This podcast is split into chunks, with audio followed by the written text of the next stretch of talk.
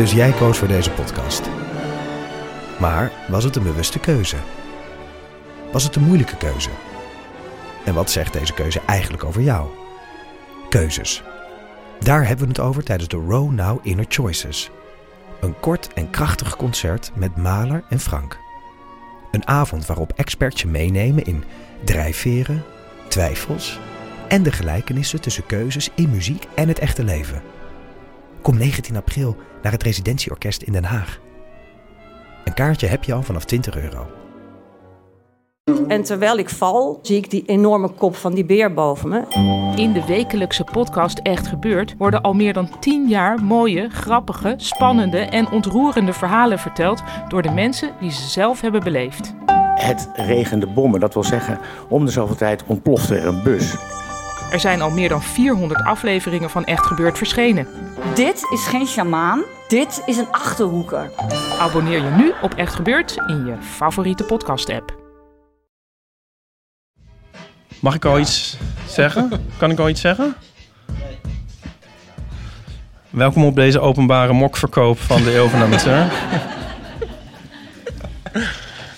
Ehm, gedurende het verkopen van de mokken zullen we ook wat praten.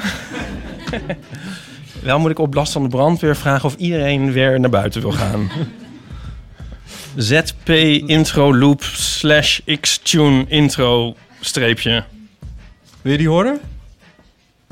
Nee, ik weet niet. Ik dacht, ik lees even de code voor van het draaiboek. Dankjewel. Oh, Officieel, hè? ja. Het is van tevoren allemaal bedacht.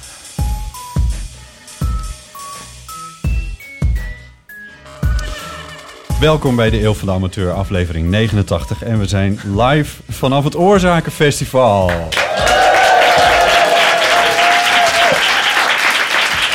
Zo. Ik hoop dat alles wordt opgenomen. Ja, check het nog even een keer, Lieven. Lieven die heeft hier zo'n hele installatie gemaakt.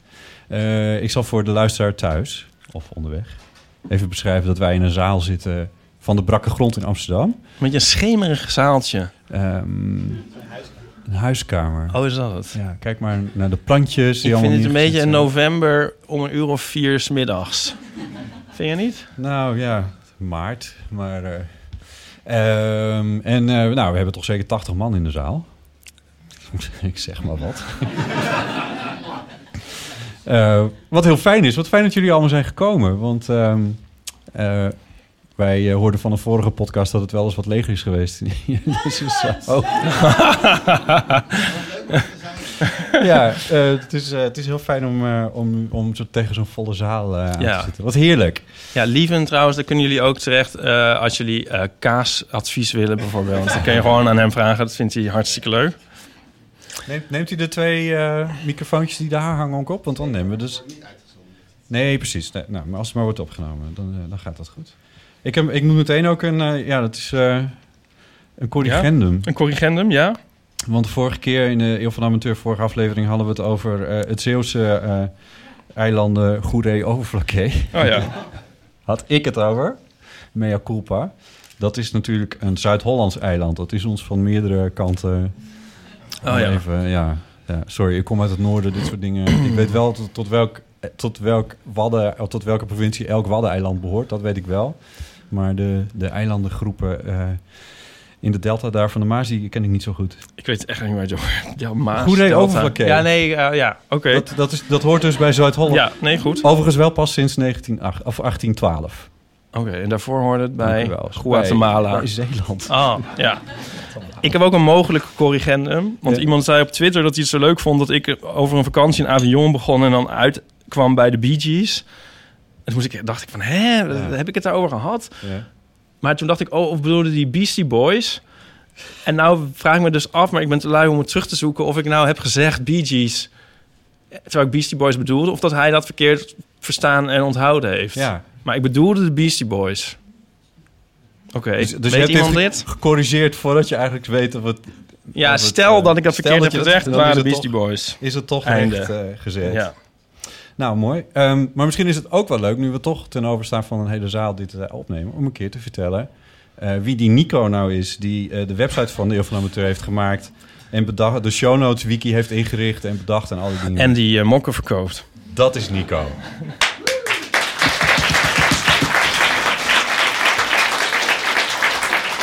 Dankjewel Nico, wat fijn dat je er weer bij bent. Ehm, En over de show notes gesproken. ja? De, de maker van de show notes is Oh, er ook. ja. Zullen we die ook eventjes eh, tonen aan eh, de wereld? daar. Daar zit Marit. En wil je nou meeschrijven aan de website van de Eeuw van de Amateur, en dat kan, eh, dan, nee, ik lees verkeerd voor. Nou ja, ehm, dan moet je nu gaan beginnen te schrijven en dan niet op, pas op het einde. Gaat goed. Ja. Ja. Bedankt. Oh ja, zal ik dat even verklaren? Dan kunnen we ook een beetje inkomen. Ik heb dus een soort medisch noodgeval. Ik was er bijna niet hier. Ik ben dus vanochtend, ja, jullie lachen nu, maar het is heel erg, flauw gevallen. Ja, voor het eerst in mijn leven. Oh, ik vond het zo, ja, dus daar moet ik het ook even kwijt. Want ik vond het een hele, ja, er- ervaring. Ja, daarna ben je aan het werk gegaan. ja, maar ik ging dus vanochtend, ik stond op en ik ging naar de wc en toen werd ik niet goed. En toen werd ik zo, Tok. soort, eh ben ik zo, en eh, kijk, je ziet het ook. Nee? Ja, hier, kijk, een bult, zie je die bult? En hier? Nee, sorry. Hoezo nee? Nee, En mijn schouder, nou ja. Je hebt net drie uur in de visagie gezeten. Dat zien we nu echt niet meer. Dit zien we niet Nou meer. ja, en ik lag zo op de grond. Ik wist helemaal niet. Ik dacht dat ik in bed ik, lag, zeg maar. En ik dacht. eh, en ik was ook aan het gillen eigenlijk. En toen kwam Nico mij redden. Ah. Ja. Maar toen. ehm, ja, Nee, moest dus. Ja. Oh ja, daarom van- was ik dus niet bij de geeky dingen. Ja, sorry daarvoor. Anders was dat... Ja, ja. Excuses. Ben jij wel eens flauw gevallen? Eh, ja. Ja? Ja? Ja. Ja. Wanneer? Ja. Dat is toch interessant? Ja. Nou, nee, ja, vind je dat interessant? Van de hitte of, of, of toen, je, je, toen je Jeff Buckley zag, weet ik veel. Nee, dat moest eens een keer... Ja, nee, dat was... Nee. Ja. Of is het een akelig verhaal? Het is, ja, het, ja, het is gewoon, ja, weet ik. Het was gewoon in, het was in een ziekenhuis. Toen ben ik, dus dat is een goede plek om eh Oh ja. te vallen. Oh ja, je zag iemand. Nee, ja, het, Oh, doet, ja. het doet er niet toe. Nee, En één keer. nee twee keer. Maar dit doet er ook niet toe. Maar gelijk achter elkaar. Zeg maar. Nee, ook niet. Nee, Ah, ja. nee, twee Nou totaal ongerelateerde zaken waar... Nee, ja, jezus. ik vind het wel een beetje zoiets van. Zeg maar, à la- ik vind het toch in, ja, op een bepaalde manier leuk om dat nou eens meegemaakt te hebben. Qua dat je ook weer weet waar dat, hoe dat dan werkt. Snap je? Ja. Maar het is toch niet iets waar je op verheugt? Of, eh, Nee, maar ik bedoel, het is toch een soort ding waarvan je altijd denkt van, ja, hoe, zou, dat, zijn, of zo? Oh, Oké, En nu weet ik dat dan weer. ja. Ik bedoel, je zou bij wijze van spreken er geld voor kunnen vragen. Snap je? Nee? Nou, nou, zo van, ik bedoel, het is een beetje zo à la parachutespringen ook weer. Zo van, hoe zou dat dan zijn? En dan betalen mensen dan weer geld voor om dat Om dan dat te doen. En dan weten ze hoe dat is. Zo, dat heb ik een beetje hiermee. Van, ik heb me wel altijd afgevraagd, hoe zou dat nou zijn om dan eens flauw te vallen? En dan zie jij daar een businessmodel in? Dat je nee, ja, bijvoorbeeld maar ik bedoel, bij wijze van spreken. Maar ik bedoel, je, het is toch interessant om te weten, gewoon... Ja, Ja, nou, ik sta hier alleen in. Ik voel Nee, ook uit de zaal ja, heel weinig Ja, terugkomen. ja, ik... Nee, ik... Ja. ja. Zeg maar, ja. Als je... mm, Ik vond het niet zo'n enerverende ervaring. Ik denk dat dat het is. Dat ik denk van ja, nou ja. Nee, in, ja, enerverend is het niet. Maar goed, nou, ik weet nu in ieder geval wat het is. Nou, het, is het is niet dat je zegt Nou, van dat wil ik elke voor dag. jou. Maar ja, het is wel En nu zit je hier dan toch maar. Ik zit hier dan toch maar. Ja, ja dat is mooi. Hey, we zitten hier niet zomaar. Wij Nee. zijn ehm, eh, vaker op een eh, festival geweest waar wij eh, een, ehm, een eeuw van amateur, amateur hebben opgenomen. En elke keer dacht ik, het, dat, dat is wel leuk, maar misschien, misschien brengen we de mensen niet genoeg. Zo, dat heb ik ook tegen jou gezegd. Van, ik zou het zo leuk vinden om ook iets te kunnen brengen. En dan bedoel ik dus niet mokken, maar gewoon dat we, dat we zelf ook wat vertellen. Ja, dat En- doen, we, doen we toch altijd uren achter elkaar. Ja, dat is waar. Maar ook... ehm, ehm, kijk, we hebben, we zitten, dit is aflevering 89. Dat is op zichzelf natuurlijk al heel veel. Jij doet mee sinds aflevering 30. Ik weet niet precies, eh, in die contraille. Dus al heel lang. Ehm, en we hebben al heel veel dingen hebben we al behandeld en zo. En dit is dan zo'n... Ja, dit noemen ze in dit festival een keukentafel eh. Dit is mijn keukentafel trouwens. Daar maken wij altijd deel van amateur aan. Ehm, Daarboven zie je het illegale raam. Ehm, ehm, waar was ik in mijn verhaal? Oh ja, keukentafelpodcast. Maar dat heeft soms ook wel een beetje, of dat klinkt een beetje alsof van, nou ja, ze praten en babbelen een beetje en al die dingen meer. Maar de echte fan van de Eeuw van de Amateur weet dat er soms best wel dingen besproken worden die wel ergens over gaan. En het leek me nou zo leuk, omdat voor de mensen die hier zijn en de Eeuw van Amateur misschien niet van haven tot gehoord kennen, of niet alle 89, 88 afleveringen die er al zijn, van A tot Z hebben geluisterd. Om die nou ook een beetje up to speed te brengen. Van waar gaat zo'n keukentafelpodcast nou precies over? Dus, Over, over Die Hard fans gesproken. ja. Ik, zie, eh, ik zie iemand in het rood. Is dat, is dat omdat je Die Hard fan bent? Ja, dat is omdat ik eh, dat zien. Ja, wat goed. Ja, en ik zie, de, ja, ik zie een paar mensen in het Moet je rood. even Ja? Nou, ik zei van, als je nou heel erg fan bent, doe dan iets roods aan. En dan weten wij het. En dat je niet zomaar een passant bent van het Oorzakenfestival. Ja, ik zie daar ook een rood geblokt. Ja. Nou, dus het is, eh, nou ja, ja. Jullie hebben een streepje voor. ja, oh, er wordt nog gezwaaid met iets roods. iets roods. Ja, nu heeft opeens iedereen iets roods aan. Ja, Ja. dat is natuurlijk heel leuk. Zijn er ook mensen hier die nog nooit een aflevering gehoord hebben? Oh, Ah, dus best nog wel wat. ja. Nou, kijk. Gelukkig. Dus, wat we dan hebben voorbereid... wat we dan hebben voorbereid, dat slaat dan wel ergens. Oh, Nick heeft trouwens ook iets roods aan zijn zie. Oh ja. Ehm, Oké, dus wat we gedaan hebben... is... ehm, eh, tenminste, dat kwam bij mij als eerste naar voren. En de diehards luisteraars die zullen het fenomeen kennen. Dat was het fenomeen de awkward mini-coming-out. Eh, dat is bij ons eh, gekomen... ehm, nou, dat is inmiddels bijna twee jaar geleden... dat het voor het eerst werd genoemd.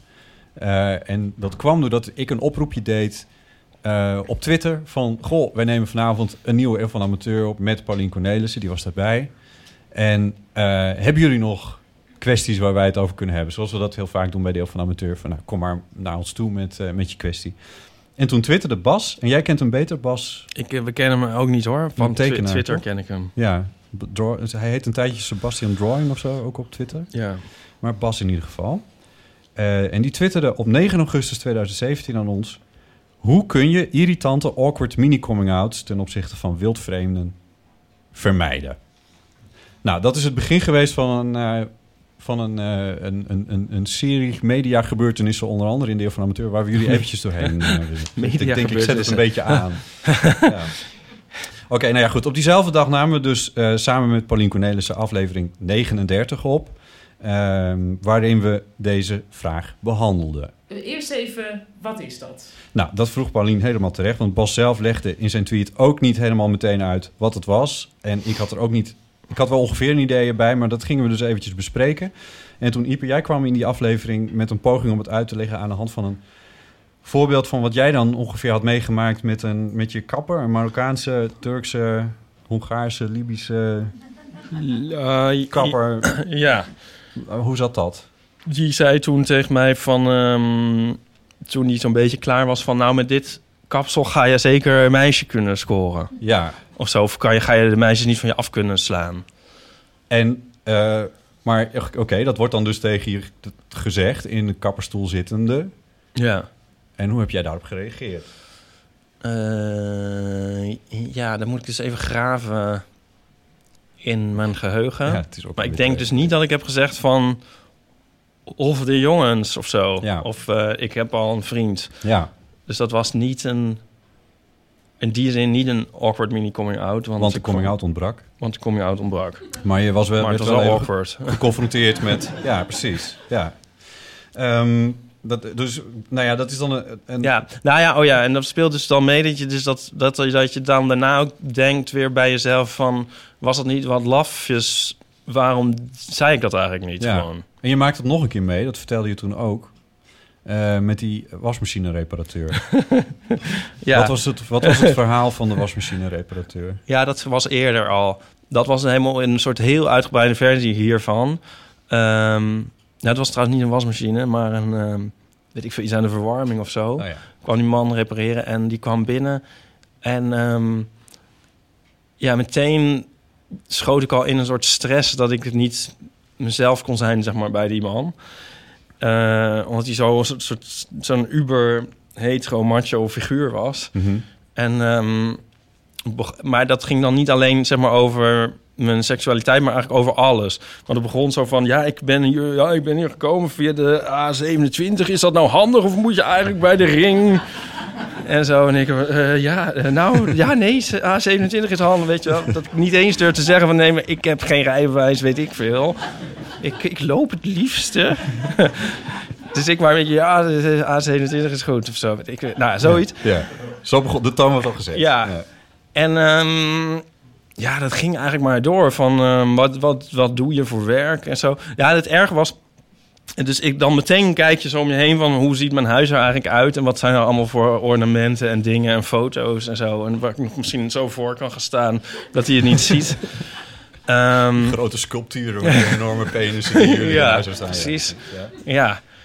En eh, toen moest hij dus iets maken en toen was hij daarmee bezig. En toen kwam hij na een tijdje, verscheen hij weer. En toen zei hij, nou, dat moet dan nu eh, drie kwartier drogen. En als dat dan is uitgehard, weet ik veel... dan kan ik weer, en dan ook nog even het kapje erop, weet ik veel. Dus toen zat ik drie kwartier met die man. Ja. En toen ontspon zich dus een heel gesprek... waarbij ik niet, het gevoel had ik niet meer terugkom... van, mijn, van de soort macho-toon die ik zelf had ingezet. Ja. En dan ging het over mijn werk en zo wat ik dan deed. En ik probeerde ik dan nog een soort algemeen te houden van ik werk voor mezelf. En zo, alsof ik, weet ik veel, misschien ook dingen repareerde. Ja, had dan ook fotograaf. Ik ben fotograaf. Oh ja, wat voor dingen dan? Keiharde nieuwsfoto's. Nou ja, dus uiteindelijk kwam het langzamerhand toch natuurlijk komen de dingen uit. En, ehm, oh, moet ik ook nog, zal ik ook nog ter, ter- terzijde vertellen met die thee. Dat is wel grappig. Want eh, ik vroeg of hij koffie wilde. En toen zei hij, nou liever thee. En toen dacht ik opeens van, misschien valt het toch nog met deze man te praten. ja, dat vond ik zo, zeg maar, atypisch. En toen zei ik... eh, ik- er was een soort verbazing, denk ik, hoorbaar in mijn antwoord. Oh ja, thee. Ja, ja liever koffie natuurlijk, hè, maar mijn nieren. Ik kan het niet meer verdragen. Oké. Oh ja, je nieren. Ja. Nieren. Nou, en eh, toen... ehm, ja, het ging dus over mijn werk. En ehm, toen... Uiteindelijk, ik kon er niet meer onderuit van fotostrips. ja. En toen dacht ik, oh ja, nou, daar wilde hij wel iets van zien. Eigenlijk dus nog wel geïnteresseerd ook. Het is sowieso, ligt het allemaal bij mij, hè, in dit geval. Ehm, en toen durfde ik dus niet aan te komen met een boekje van ehm, mijn eigen avonturen. Want ja, wat staat daar allemaal wel weer niet in? Dus toen dacht ik, ik pak een eh, boekje van de strips over eh, studenten die ik maak. En, ehm, Drie hoog. ja, en de eerste daarvan, daar speelt mijn zus in. Die heel erg knap is. Dat is een familietrekje. Ehm, dus ik laat hem zo de boekje zien. En dan zit het zo te bladeren. En dan blijft het het zo een beetje hangen op foto's waar mijn zus wat groter op staat.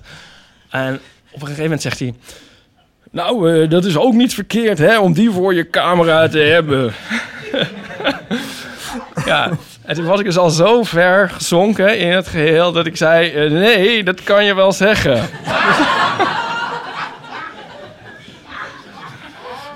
ja. nou, dat Dus was dat kwam ook niet meer goed. Nee. Nee, dit werd ook niet meer een kort soort. Nee. nee, goed. Ja, Eh, En eh, ja, nee, maar goed, dat werd dus ook geen coming out uiteindelijk. nee. Dus, het, dus goed, dus dit, volgens mij vertelden we dit toen ook aan Paulien. Van, Ja. dit, dit waren dan de voorbeelden, maar goed, dat zijn dan geen coming out. Dus toen zei ik van, nou, Paulien, stel nou dat fictief ik eh word uitgenodigd voor het tuinfeest van de baas van het NPO, Jula Rijksman. En die zegt dan tegen mij, goh, neem je vriendin mee. tegen mij als homo. En, eh, en hoe moet ik daar dan op reageren? En dat is dan, zeg maar, als ik dan zou zeggen van... eh, ja, nou, eh, vriend, dit, dit is allemaal fictie. Maar dan, dan, dan, eh, dan zou dat een awkward mini... Heb je je telefoon Nee, uitgezet? nee, ja, nee, nee. leuk. Dankjewel. Oh, het is Pauline. Echt lekker voorbereid. Oh, wat zegt ze? Even kijken.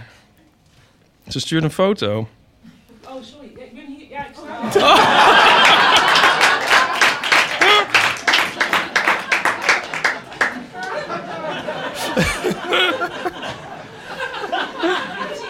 Hi. We zijn even bezig.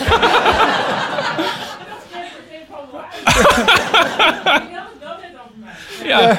ja. Kom je er even bij? Nou goed. Kom maar even erbij. Ja. Of moet je zo spelen? We zitten wel net in een dingetje. Je moet je telefoon aanhouden. Hallo. Dames en heren, Paulien Cornelissen. Hi. ik, dacht echt, ik stuur gewoon anoniem de foto. Ik stuur, nou ja, niet anoniem, maar ongemerkt de foto. Ja, ik heb Maar- haar niet echt bekeken. Is Nou, het, nou ja, het is wat jullie nu doen. Oh ja, dat is ja. dit. Ja, dat is dit. Van, dit this happened. Ja. Voor wie zich afvraagt waarom Paulien Cornelis hier zomaar aanschuift... dat heeft twee redenen. Eén is dat ze dat regelmatig doet in onze podcast. En de tweede is dat jij hier zometeen vanavond, vanavond, vanavond, eh, Vanavond gaat onder spelen. andere, ook morgenmiddag, speel ik samen met Chris Bijema. Ja, op dit festival. En dan Ja. doen jullie... een soort- Ja, jullie zijn toch een beetje de podcastvader en moeder... of de vader en moeder van de podcast. Broer en zus. Broer en zus. Oh nee, ik bedoel... Eh, het- nou ja, dat is laat zo, maar. ja, wacht. Niet van elkaar, eh, ja. Ja, ja. Ehm, vader en moeder klinkt zo uh, Ja. Dat voel ik ook. Ja. ja. ja. Nee, we, we Waar hadden jullie het over? Over de, Jula de Rijksman? awkward eh, mini- mini-coming-out waren we aan het uitleggen. Ja, maar Ja. en dan Jula Rijksman was zelf, had dan, heeft zelf een vrouw, dus daar had dat niet bij Ja, dit was mijn bij? Oh, sorry. Oh, kut, sorry. Oh, Ik ga zo even kijken of ik hem er nog in... Oh. eh. maar, maar die, dit gaat zo goed. Eh, in die... ehm, in die, want we zijn dus een beetje aan het uitleggen wat die awkward mini-coming-out dan is. Daar zijn we. dit is echt, sorry, maar meer planning dan ik ooit heb gezien bij de Eeuw van de Amateur. Met printjes en dan lengte 1 minuut 07. Laatste woorden, eerste woorden, heb ik ook opgeschreven. Oh my god, ja. Oh, Maar daar kunnen we wel even naar luisteren, want eh, dat gaat over de mail van JP hierover. Eh JP is eh, eh, ooit stem bij Lingo, man achter Wie is de Mol en leuk persoon in zijn algemeenheid. En die eh, was zo vriendelijk om ons even, eh, ook die mail die hij toen de tijd over de Awkward Mini Coming Out heeft geschreven, om die ook even voor te lezen. Dus daar kunnen we eventjes eh, naar, naar Een luisteren. paar jaar geleden was ik in, in Calabria in Italië. En mijn vriend en ik hadden geboekt bij een bed and breakfast. Een week tevoren hadden we in de kranten daar gelezen dat een, een bed and breakfast daar in de buurt twee mannen geweigerd had met het, het argument: ehm, we laten ook geen beesten toe in ons bed and breakfast. Dus je staat dan toch een beetje op scherp. Sowieso vind ik dat hoor. Als je een kleine bed and breakfast of hotelletje hebt, dan ben ik er altijd onbewust of bewust zelfs eh, mee bezig van eh, hoe gaan we ontvangen worden en eh, wat is de reactie op het feit dat we met twee mannen zijn. Nou ja, hier kwam het ook aardig uit waar we aanbelden, want de stokoude signora, eigenaresse van de bed and breakfast, eh, deed de deur open, zag ons staan en eh, slaakte echt een gil van verschrikking. Van oh, oh, ik heb, eh, ik heb het bed gedekt, het dubbele bed gedekt. En ik heb geen twee enkele bedden. En oh, hoe moet dat nu? En dat kan toch niet? En nou ja, wij eh, ons in, eh, in ons krakkemikkig Italiaans eh, toch maar eh, zeggen van... dat maakt niet uit, senioren. Dan slapen we wel in een dubbel bed. Dat kan best. Nou ja, eh, ik weet niet of... Hebben jullie het begin meegekregen? Want er zat zo'n raar friemeltje doorheen, dat leidde mij erg af. Maar hij zit dus in Cal- Calibrië, in Italië. Calabrië. Ik dacht dat het in. Spanje was. Sorry? Ik dacht dat dat in Spanje was. Ja, sorry, dat doet er niet Hij zei. Italië. Ja, dat zei Dus, hij hij, ja, was het is erbij. ook in Italië, Ja, maar het zal wel. Calabrië. het is wel belangrijk dat we weten dat jij dacht dat, het in Spanje was. zeggen, Ja. ja. Waarin hij dus met zijn vriend samen bij een bed and breakfast staat. En die mevrouw die schrikt dat ze met twee mannen zijn. Misschien vanwege Castilië. Weet ik niet. Nou ja, maakt Ja. niet uit. Ja. JP vertelt dan dat ze... Ik zal ik gewoon even... Ja, ja, ja, tuurlijk. Ja. JP vertelt dat ze het daar erg naar de zin hebben gehad verder. Maar eh, dat dit niet de e- enige keer was dat hij geconfronteerd werd op vakantie met een potentiële awkward mini-coming-out. Nou ja, sowieso was dat gebied in Italië... eh, dat is nog niet heel erg meegenomen in de vaart der volkeren... als het gaat om eh, LGBTQIA-zaken. Dus de dag daarna waren we aan het wandelen door datzelfde gebied en kwamen, eh, wat op zich wel heel grappig was, een, een groep van zes houthakkers tegen die er aan het houthakken waren. En, nou, het leek eerder op een scenario van een, van een film van zeker Alloy dan dat we aan het wandelen waren. Maar in ieder geval, die houthakkers nodigden ons uit om met hen gezellig de lunch mee te doen. We kregen meloen en iets te drinken en eh, het gesprek ging over geiten en de kunst van het houthakken. Ehm, en waar wij vandaan kwamen. Dus, eh, en je weet, als, eh, als Amsterdam in de vreemde je, je thuis is, dan eh, gaat het al vaak over de, de schoonheid van Amsterdamse vrouwen. Dus die werd inderdaad door onze nieuwe vrienden, de zes houthakkers, in alle toonaarden bezongen. Want blond en lief en leuk en toegeeflijk misschien wel, wat we er zo van konden verstaan. En, en, en dus voel je dat, dat is ook, laten we zeggen, je, je awkward mini-coming-out antenne die uitgaat. Want ah, je voelt de vraag gewoon aankomen, althans ik voel dat, van... eh, Hé, waar zijn jullie vrouwen dan, eh, jongens? Eh, eh, zomaar met z'n tweeën wandelen. We hebben dat veel vaker meegemaakt. We hebben veel gereisd, in China veel gereisd. En ja, daar hadden we eigenlijk een, een standaard antwoord van... where your girlfriend or where your wife? Als van... eh, ja, she stay at home, much better. En dan met een grote glimlach. En natuurlijk werd dat door onze gesprekspartners eh, altijd beaamd. Haha, stay at home, your girlfriend, much better. Maar dat wil je niet meer eigenlijk in this day and age. En eh, wat Ipe ooit al zei in, eh, in de onvolprezen eeuw van de amateur. Van, eh, ja, je voelt je zo'n ongelofelijke NSB'er als je, laten we zeggen, het bestaan van je relatie ontkent. En het bestaan van je geaardheid ontkent in gesprek met anderen. Nou ja, JP vindt inmiddels dat je daar moedig en kloek in moet zijn. Zo de woorden die hij zelf gebruikte. Maar hij zat daar dus nog altijd met zijn man op die Italiaanse berg... met die zes houthakkers met hun bijlen. Ik heb me voorgenomen dat nooit meer te ontkennen. Maar het is wel, ja, bij tijd en wijle eh, te ontvluchten. Dus nog voordat onze houthakkersvrienden konden vragen van... eh, waar, waar zijn jullie vrouwen dan? Of eh, hoe zit het in jullie leven met relaties? En ben je getrouwd of heb je verkering? Hebben we snel onze meloen doorgeslikt, de laatste slok van een lunchdrankje genomen... en gezegd, jongens, we moeten weer wandelen. Arrivederci, dank voor de lunch. En in zijn mail schreef JP ook nog... PS, Sjoela Rijksman is lesbisch. Nou, dat was dan de punt. Zie je, nu werkt hij niet. Goed, nou ja, we gaan er zo verder mee. Maar ja, Mag ik even heel even één tussendoor ding of verstoor ik het dan heel Nee, erg? graag. Ik verstoor het dus toch al heel erg. Maar is het niet ook een grappig effect dat je dan in het buitenland in het verkeerde Engels van dat buitenland gaat praten? Van girlfriend, she stay at home.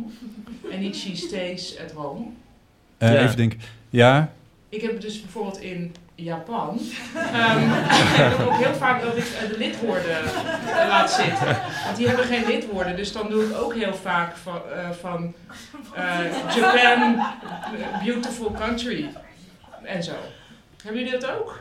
Nee. sorry, ik was alleen maar op zoek naar Ja, een nou, Japan nou, jingle. Ja, ik heb het wel ook, dat- ja. dat kon niet. Ja.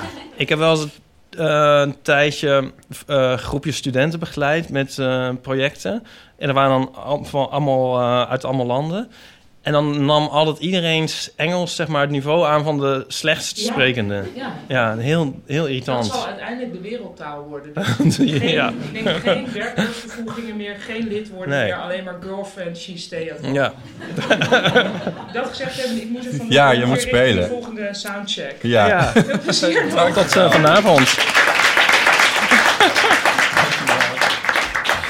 Eh, leuk. Nou, daar kunnen jullie vanavond dus ook nog naartoe. En morgenmiddag dan spelen zij samen met eh, eh, Chris Baaiema... samen spelen zij nog een voorstelling. Ook hier ergens in... Ik weet echt, ik denk in de Rode Zaal. Volgens mij was het de Rode... Maar goed, daar komen jullie wel, komen jullie wel uit. Dit deed me een beetje denken aan zo'n filmpje. Dan komt Herbert Greunemeyer... Nee, ehm, ja, Herbert, een, een concert van Herbert Greunemeyer. En dan komt Bono komt dan langs. Want die zijn vrienden. en dan gaat Bono gaat dan een nummer meezingen. Mensch, de hit van Herbert. En dan... ehm, die gaat dat dan meezingen, maar dan weet hij eigenlijk... Dan is het eerst van, hoe? En hier is Bono. En dan, ja, niet dat Pauline nu de tekst niet wist, maar dan zeg maar dat gaat dan helemaal mis. En dan, dan zie je zo Bono zo zoeken naar een soort autocue ergens op het podium en zo. En een beetje een soort neurieën en zo. Dan moet je echt een keer opzoeken op YouTube. Herbert Grönemeyer, Bono. Oké, Ja, dat is een aanrader. Ik heb namelijk ook... Ja. Hm? Zei iemand iets? Oh, dit was een... eh, ja, dit Nee. was net zo'n momentje, dat bedoel je. ja. Oké. Nou, dat je denkt, ja, Zijn we, dan zijn wat wij... een star power. wat een chaos. Zo waar. Maandag gaan we daarheen, hè? Ja. Herbert Grönemeyer. Ja. Echt? Ja. Ik stel allemaal slagers eh, voor bij hem. Maar dat, is dat een vergissing? Nee, dat, is, dat vind ik echt op het racistische af. dat is de meest veelzijdige popartiest die Duitsland ooit heeft voortgebracht. Kraftwerk. Meest veelzijdige. ja, ik bedoel, zijn hier nog meer Herbert Grönemeyer fans in de zaal? Joost? Iemand? Kan je al doen alsof, misschien?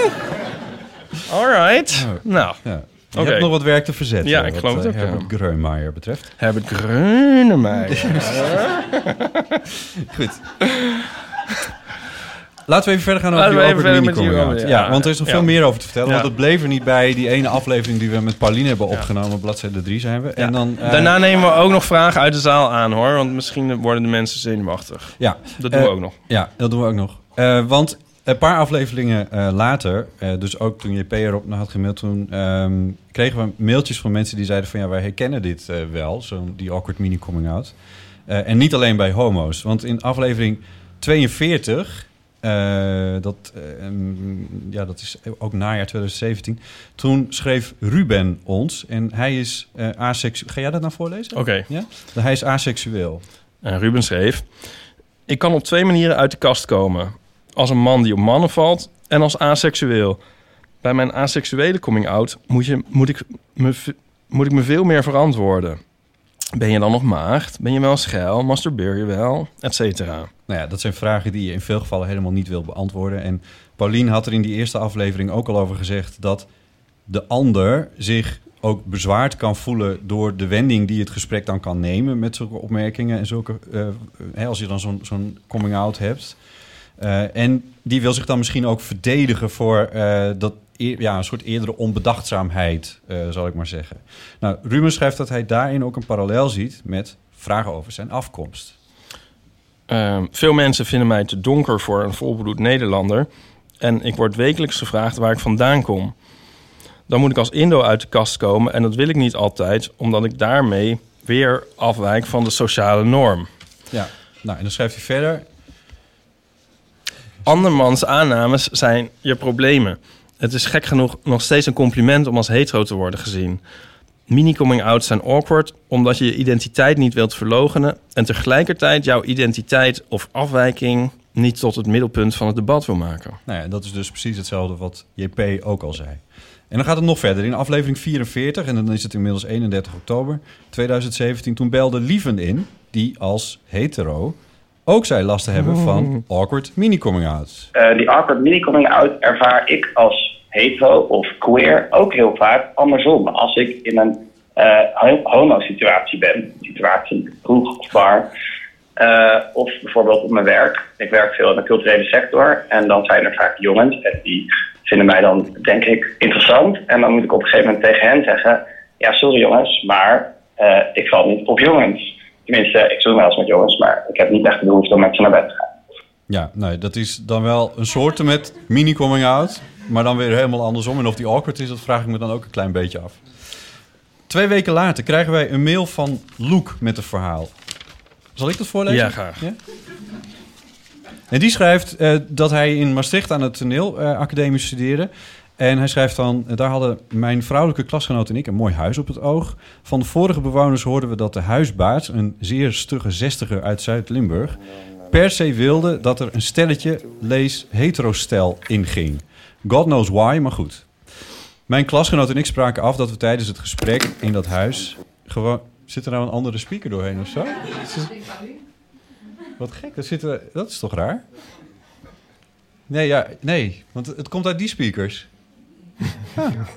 Ja, nou, dat, ja, precies, die twee. Wat gek.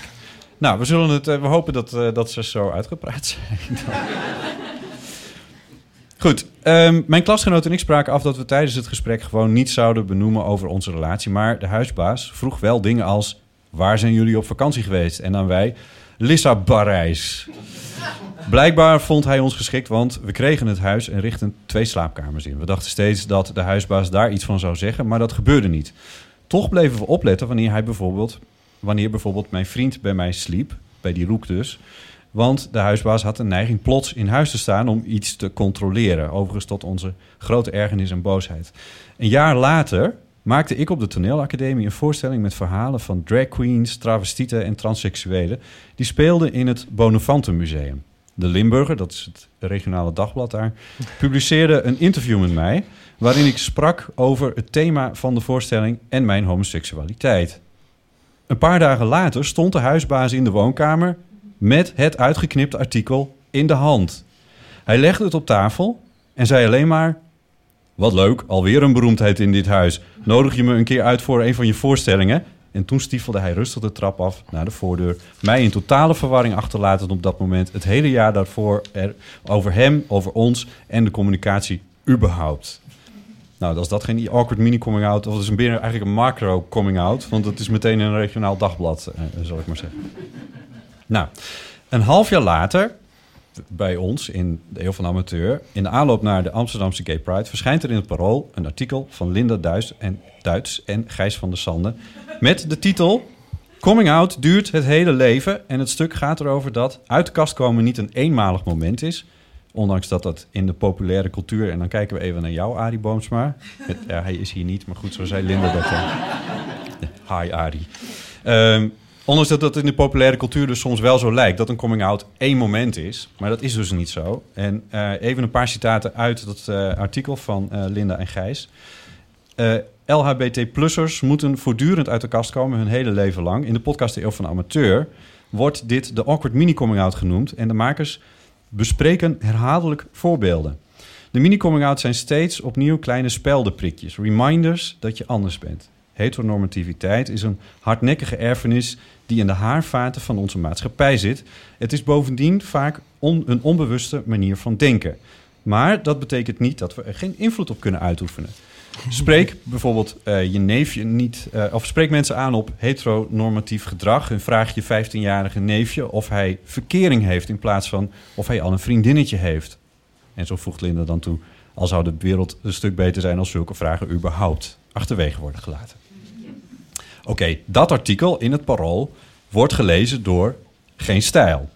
En zo belandt onze awkward mini-coming out op dat weblog onder de titel Turbojankers zuchten onder micro-coming out.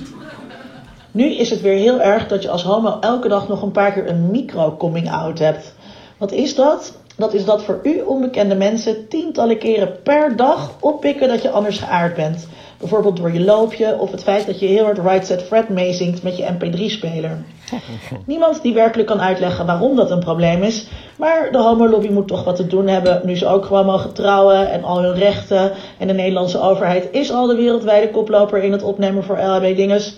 Dus de beroepsnichten en permahuiler Linda Duits, die zelf heel graag gay had willen zijn, maar zelf gewoon een poepsaaie heterodoos is, moeten het maar doen met de kruimels. Nu is heteronormativiteit kennelijk een probleem, want het is blijkbaar heel erg dat de meeste mensen hetero zijn, zoals Linda Duits. Dit was trouwens Linda Duits. Goed, dit, is, eh, dit was ons verhaal over de awkward mini-coming out. Dit is wat, er, eh, wat wij in de afgelopen jaren eigenlijk bij elkaar hebben verzameld over dit onderwerp.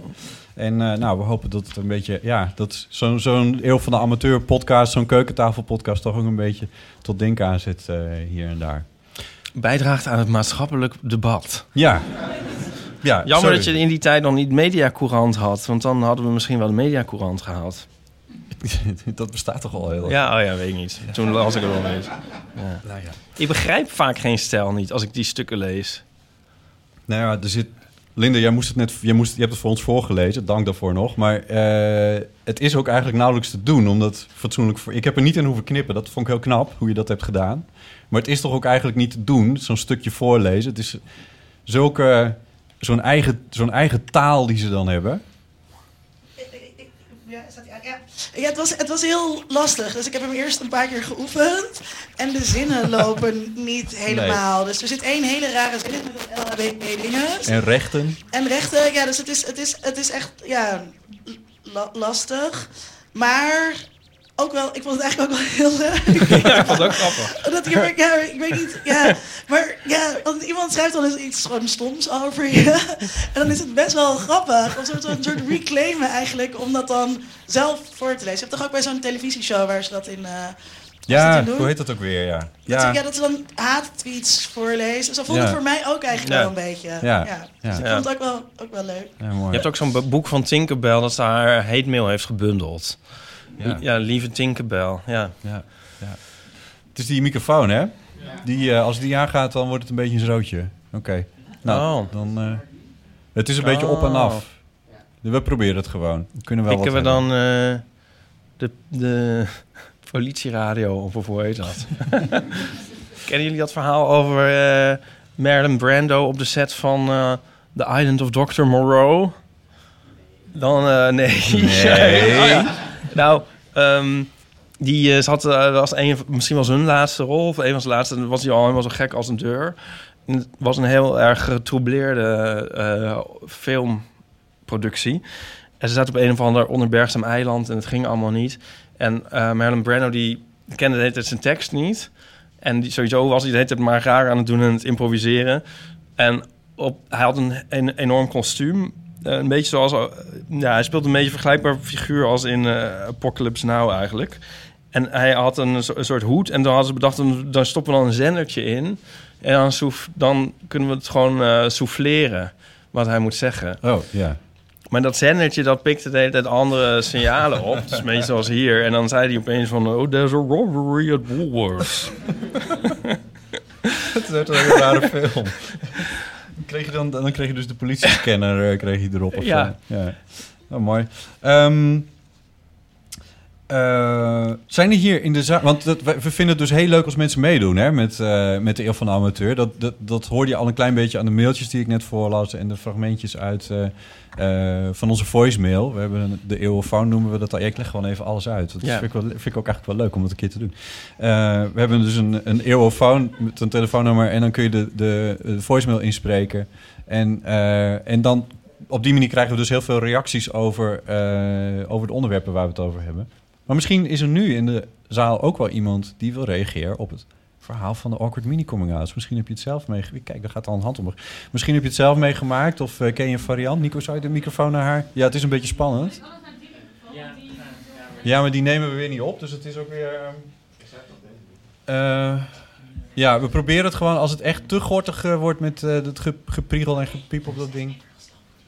Dan, dan moeten we eventjes iets omprikken, dat kan ook. Maar we proberen het. Gaat dit een beetje? Heel erg, hè? ja, nou, als je hem zo houdt. ja. Nee, dat Probeer is eens. wel echt heel erg. Zeg maar door die box vooral heel erg. Oh ja. Ja. Ja, ja misschien. Oké, kom maar even naar voren.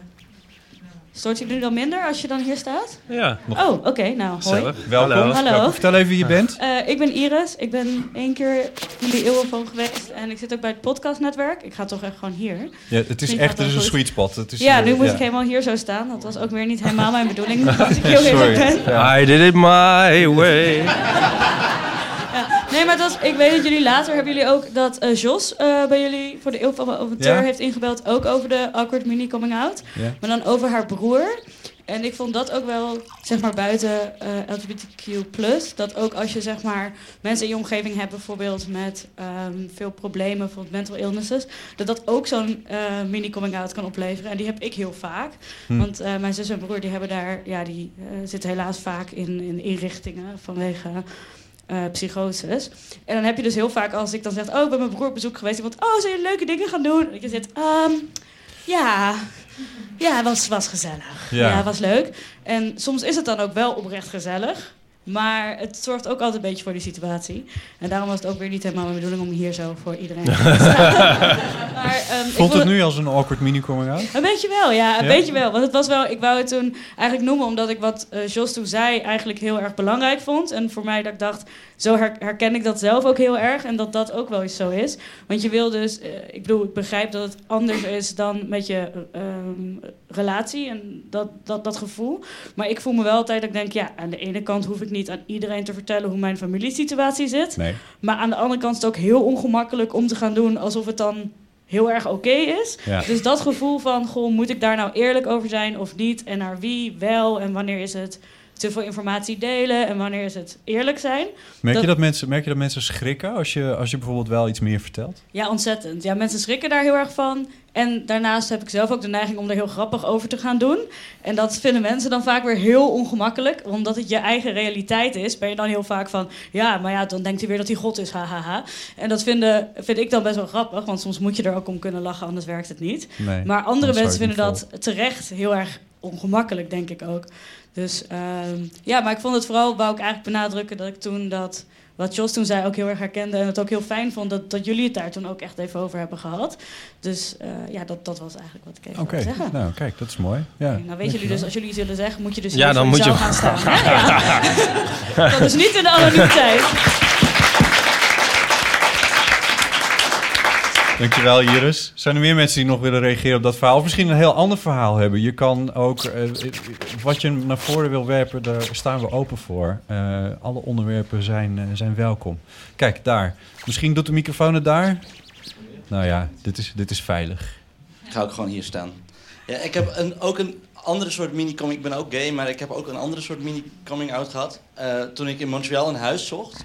Eh, want in Montreal zijn ze heel erg eh, met taal bezig. Ze houden heel erg van het Frans en niet zo erg van het Engels. Dus ik, maar ik spreek eigenlijk niet echt Frans. En toen al helemaal niet. Eh, dus ik kwam bij die vrouw die dat huis verhuurde aan. En ik begon heel netjes in het Frans. En het was een beetje zoals bij Ipe met die, met die man van de verwarming. Dat het werd van kwaad tot erger. Want het begon nog op zich wel goed en ik kon vragen beantwoorden. Maar op een gegeven moment kreeg ik ook een hele uitgebreide rondleiding. En het werd steeds moeilijker Frans. Had een heel heftig accent.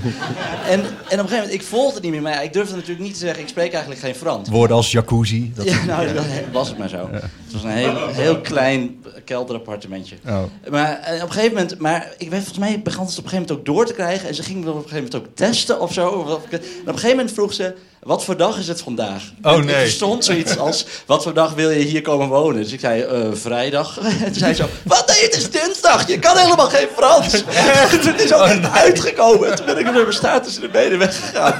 Dat heel erg super gênant. Oh nee. Ah, ah dankjewel. Ja, dat is ook wel een soort awkward mini-coming-out inderdaad, ja. Zijn er nog meer mensen die, eh, die iets willen, met, ons, met ons willen delen of vragen hebben of, eh, of het herkennen van, eh, van de, de awkward mini-coming-out?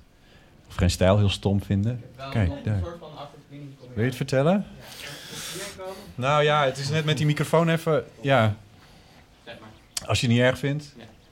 Ja, eh, ik heb een broer en een zus. En eh, mijn broer en zus die hebben een andere vader dan ik. En nou, meestal is het natuurlijk niet zo'n punt. Alleen, ik ben best wel klein en ik ben een beetje getint. En mijn broer en mijn zus die zijn zeg maar zo en blond. Eh, dus het valt altijd op. En ik ben ook wel eens met ze op vakantie. En vaak met mijn broer bijvoorbeeld. En dan is het dus altijd... Oh ja, mijn broer komt zo en dan komt mijn broer erbij. En dan... eh, dat mensen dan altijd even zo van te kijken. En dan op een gegeven moment toch die vragen stellen. Maar ehm, jullie lijken niet echt heel erg op ons. En dan moet je dus dat altijd gaan uitleggen. Terwijl voor mij is mijn broer gewoon mijn broer. Ik ben me opgegroeid. Ik denk daar helemaal niet over na. Maar je moet Nee. dus altijd dat aan mensen gaan uitleggen. Terwijl je dat helemaal misschien niet altijd wil of over wil vertellen. Dat is, Ja. dat is denk ik de kwestie ook. Van je, je, wordt ge- je, je wordt in een gesprek getrokken met iemand bij met wie je dat gesprek eigenlijk niet wil hebben of liever niet hebt. Ja. Dat is het een beetje. Ja, en soms mensen ook zeggen... Oh, dus het is eigenlijk je halfbroer, toch? Ja, ja, ja. Ja, maar het is gewoon mijn broer. Ja, precies. Ja, Ja. ja. Nou, want- want die Ruben, hoe zei, hoe zei hij dat nou ook weer? Die zei van de, de, je, de, de grootste vijand is eh, eh, de aannames van anderen. Dat is, dat is waar het dan eigenlijk... Tenminste, ja, hij zei het is je probleem. Maar daar komt het echt een beetje op neer. Ja. Dankjewel. Dankjewel. Ik vind het ook heel leuk dat jullie even applaudisseren voor degene die eh, een verhaal vertellen. Dat gebeurt bij de Eeuwofoon natuurlijk niet. Maar, ja, maar het, is, eh, het voelt wel heel welkom en warm allemaal. Dat is heel goed. Ja, ik zit nog te denken of ik het verhaal zal vertellen over de zus van... eh, Nee, ik ga niks over de pet. Ik, ik, ik zet dus, eh, over de zus van... eh, het zit onder de P. De zus van Willem. En die had donkere ogen, of heeft. Ik weet niet, en daarvan dachten heel vaak mensen dat ze Turks was. Had ze dus niet vals. En toen zat ze een keer in de trein en er was net na... Heb ik dit al eens verteld? En, eh, net na de grote verkiezingswinst van Wilders. En toen zat een man zo dat, daarover te lezen in de metro. En toen zei hij tegen dat meisje, Anneloes... ehm, ja, dan kun jij eh, binnenkort eh, kun jij, je spullen pakken. Oh nee. ja. Ja. Oh nee. Nou goed, maar dit is hij. Ja. Weet, je hoe ze, weet je hoe ze daarop hebben gereageerd? Of, ja, wat ze zei zoiets van, mee? eh, nou meneer, ik weet niet waar u het over heeft. Ja. Zoiets zei ze. Ja, ja, wat moet je daar ook mee? Ja. We gaan straks verder met de podcast. Dit is een moment voor onze sponsor HelloFresh. Mede dankzij HelloFresh kan de Eeuw van de Amateur wekelijks worden gemaakt. HelloFresh is een maaltijdbox. Je kiest zelf recepten uit en krijgt alle ingrediënten die je nodig hebt bij je thuis bezorgd.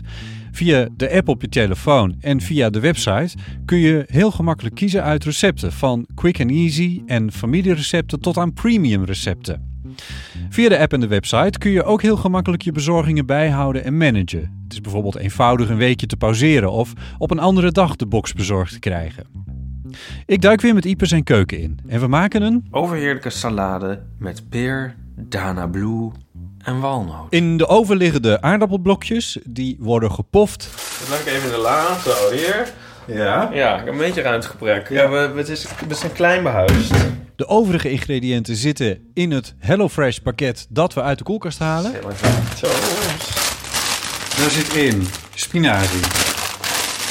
Dat is saladeachtige Ja. ingrediënten.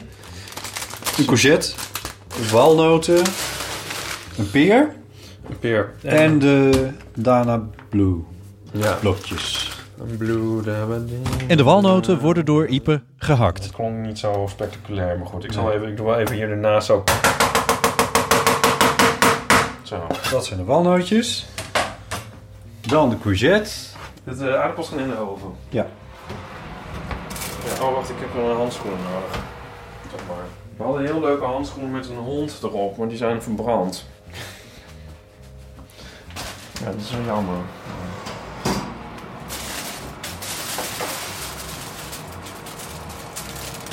Zo. Nou, tot straks. Nee, maar we hebben alle tijd, want het is, dit moet ehm, wel eventjes hoor, in de oven. Deze, dit, hoe lang duurt dit? eh, nou, het moet wel 35 minuten moeten de aardappels in de oven. Oh, ja. Dan zitten van even, maar dan even, zal ik dat door tweeën delen en dan halverwege eens omkeren? Dat maar eens doen. Zie je, dus we hebben royaal de tijd. Je moest ze eigenlijk in pakketjes eh, doen in Oh, aluminiumfolie. Ja. Oh, moet het dicht? Wilde aardappelen over één vel aluminiumfolie per persoon. Per persoon. Oh ja. Besprenkel met de, hel, eh, de helft van de olijfolie. Oh, Ik moet het dichtvouwen, ja. Je hebt gelijk. Vouw de pakjes dicht. Ja, oké. Nou, dat kan wel. Dat zijn wel heel veel pakjes die je dan... Die zijn er... Nee ja, ik eh, corrigeer mensen graag. Ja, ik maak gewoon één pak, kijk zo. Dan maak je er wel een beetje met een je handje verleien. En dat maakt dan niet uit of dat één of twee pakjes zijn, wel. Pofaardappelen moeten helemaal ingepakt. Is het zo? Ja.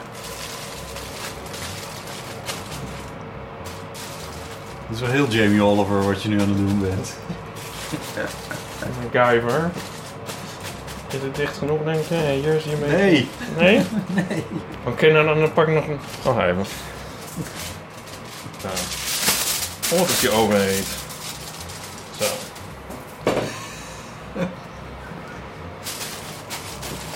Nou is het dicht, zo. Heel dicht. Echt, Zo is het wel echt dicht. Wacht even, zo. Nu is het echt dicht. Ja, dat is niet hoe het hoort. Ik weet niet of ik dit erin laat. Zo is het, zo is het toch dicht? Ja. Anyway. Hè? Ik vind het wel leuk dat je dat opmerkt. De courgette. Courgette inplakken. Nou, in lange dunne linten. Ja, nou... Oh ja. Als je hem nou een kwartslag had gedraaid. Nou ja. Jij jij weet er wel veel van opeens, hè? Ja, precies. Eh, verwijder het klokhuis, dat zal over de peer gaan. Ja. Wil jij ook zo'n makkelijke maaltijdbox van HelloFresh? Ga dan naar hellofresh.nl slash podcast en ontvang 50% korting op je eerste box. Weet je nog dat we het eh, de vorige keer over koffie hebben gehad? Nee, eigenlijk. Jawel joh. Ja? Dat was een enorme rant. Dat heeft wel, wel een half uur geduurd. Dat wij eh, we zaten van mensen bestellen van die ingewikkelde koffie. En dat duurt al Oh, zo lang. Dat verhaal. ja. Oké, ja. We hebben een reactie hier- gekregen. oh, we hebben een reactie gekregen, ja. eh, van iemand die in een koffiecompany werkt. Is dat niet leuk om daar Oh, even naar te ja, luisteren? zeker. Kijk. Hoi, eh, dit is Clara. Vorige keer had ik mijn naam niet gezegd, dus bij deze. Ik zeg het even van tevoren. Ehm, ja, ik bel weer eens een keer in, want eh jullie hadden het vorige keer heel veel over koffie. En toen dacht ik, ja, nu moet ik wel bellen. Ehm, want ik werk namelijk eh, als barista. Ehm, Barista. Bij de Barista, ah ja, Mariska koffie, verstond ik. eh, waar jullie ook wel eens komen, volgens mij. Barista bij de koffiecompany. Ehm, en eh, jullie hadden, hadden het over die moeilijke snobistische koffies. En wij kennen, krijgen namelijk heel veel klanten met hele rare bestellingen. Eh, zo is er bijvoorbeeld een klant die eh, een koffie met magere melk bestelt, maar dan wel een schoteltje met slagroom ernaast. Bijvoorbeeld mensen die eh, een latte willen, maar dan maar met een half shot. En dan bijvoorbeeld ook een grote of zo, omdat ze dus koffie eigenlijk wel lekker vinden, maar helemaal niet tegen kunnen. Ehm, er is ook een man die eh, een flat white wil, maar dan met een half shot extra in een ander bekertje. Eh, en zo kan ik nog wel meer dingen opnoemen. Oh. Er zijn mensen die echt de raarste dingen bedenken. Ehm, oh ja, er is nog eentje die ik graag wil vertellen. Een meisje dat een bambino neemt. En dat is al koffie met chocolademelk. En dan eh, wil ze dat door de blender met siroop en karamel. En nou ja, zo eh, zijn er nog meer rare dingen. Ik dacht, misschien is dat wel gewoon grappig te vertellen.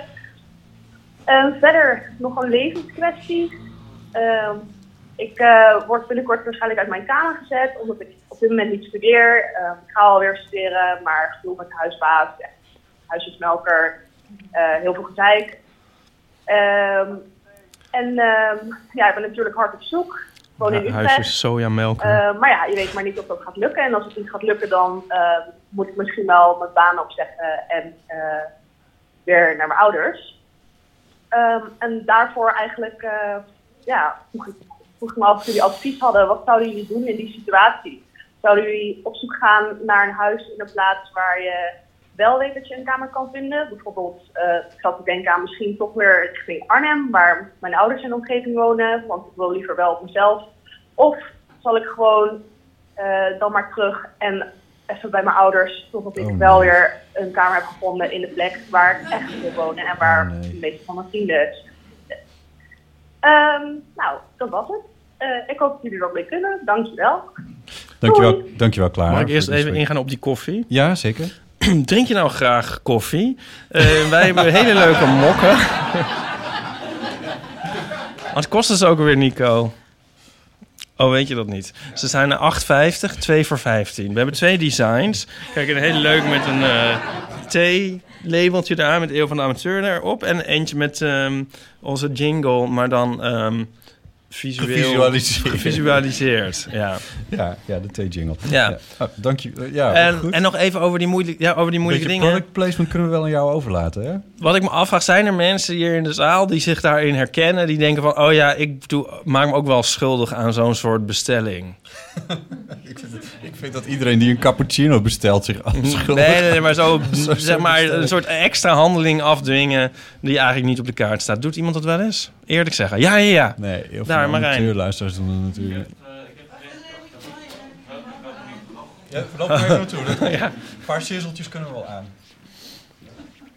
Nou, wat ik wel geregeld heb, dat ik dan eh, ergens koffie ga drinken. Eh, maar dan vind ik het lekker om een karamel in te hebben. Dus dan vraag ik of ze ook karamelsiroop hebben of dat kunnen toevoegen. En dan krijg ik altijd toch wel weer zo'n blik van moet dat nou? En eh, waarom ja. vraag je deze extra moeite van ons? Maar Ja. Dat staat dan niet op de kaart. Ja, nou ja. Heel eerlijk dat je dit even met ons wilde delen. Ja, ik zou er wel zelf... Ik zou denk ik mijn lol daaruit halen bijna... als ik in de koffiecompany zou werken. Zeg maar van de ergste van dit soort dingen verzamelen. Toch? Ik bedoel, ja. Ja, nee, ik word even... Ik, Kun je toch heerlijk aan ergeren? Nou ja, oké. oh, je- je bedoelt als je zelf in de koffiecompany werkt... dat je het dan leuk vindt dat mensen dat soort dingen doen? Nou, ik bedoel, heel vreselijk vinden natuurlijk. Maar dan zou ik Ja. denken van... oh, dit ga ik vanavond weer vertellen... van wat ze nu weer hebben verzonnen... om mij het bloed onder de naast vandaan te halen. Daar zou ik best wel van kunnen genieten. Denk Ja. ik. ik kon in ieder geval van deze voorbeelden al heel erg genieten. Ja, dit is wel, is wel heel erg goed. Ja. Ehm, als er meer baristas luisteren, dan mogen ze altijd even bellen naar de Eeuwenfoon natuurlijk. Dat is wel leuk. Maar er was ook Ja. nog een vraag. Clara die vertelde de vraag. Eh, ik moet mijn huis uit. Of, of latte art professionals. Latte art professionals.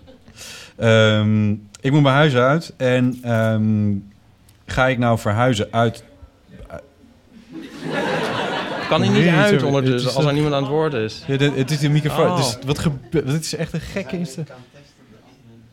Het is echt super interessant wat hier allemaal, eh, hoe dit allemaal werkt. Ehm, Jij weet niet meer waar je was. Moeten ze nou het huis uit? nee, of moeten ja, ze- moeten we nou wachten op tot, tot, tot, tot Nee, we de gaan- shizzle is opgelost of gaan we gewoon Nee. lekker door? Zullen we gewoon stemmen? Van, eh, moeten ze nou in Arnhem wonen of weer bij de ouders? Laten we gewoon gaan stemmen. De kwestie even helder. Zij, stu- zij studeert nu nog, maar ze moet haar huis... Ze is bijna klaar met de studie, zoiets was het toch? Iets ertussen. Oh, dat weet jij niet. En dan... ehm ze werkt dus bij, de, bij een koffiecompany. Ik weet niet in welke stad. Volgens mij heeft ze dat niet gezegd. Utrecht, dank. En eh, gaat, zij nu weer, gaat ze nu weer naar haar naar haar ouders, eh, bij haar ouders wonen in Arnhem of in de buurt van Arnhem. Maar oftewel, gaat ze naar haar ouders of moet zij kijken of ze toch weer een, een huisje in... Iedereen weet dit al, want iedereen had beter opgelet dan wij. Dus, maar goed. maar- ja, maar ja, ik weet het niet. Ja, wat zou jij? Ja, Nee, jij ja, stemmen vind ik goed. Oké, we gaan Ja, stemmen. regel dat maar. Oké, eh, nou, bij de ouders. Handen? Eén hand, één. Is Maar dat de één vader? iemand vindt... Eh, nou, één als we zeg maar eh, een soort de recalcitratiefactor eruit halen, vindt dus niemand dat ze naar haar ouders moet. Ja, dan hoeven we er ook verder heel weinig over te zeggen. Ja, mis- misschien... Wat, is er iemand die zo wil zeggen? Ik hoor iets. Je moet ook de anderen ook vragen. Dat vind ik ook.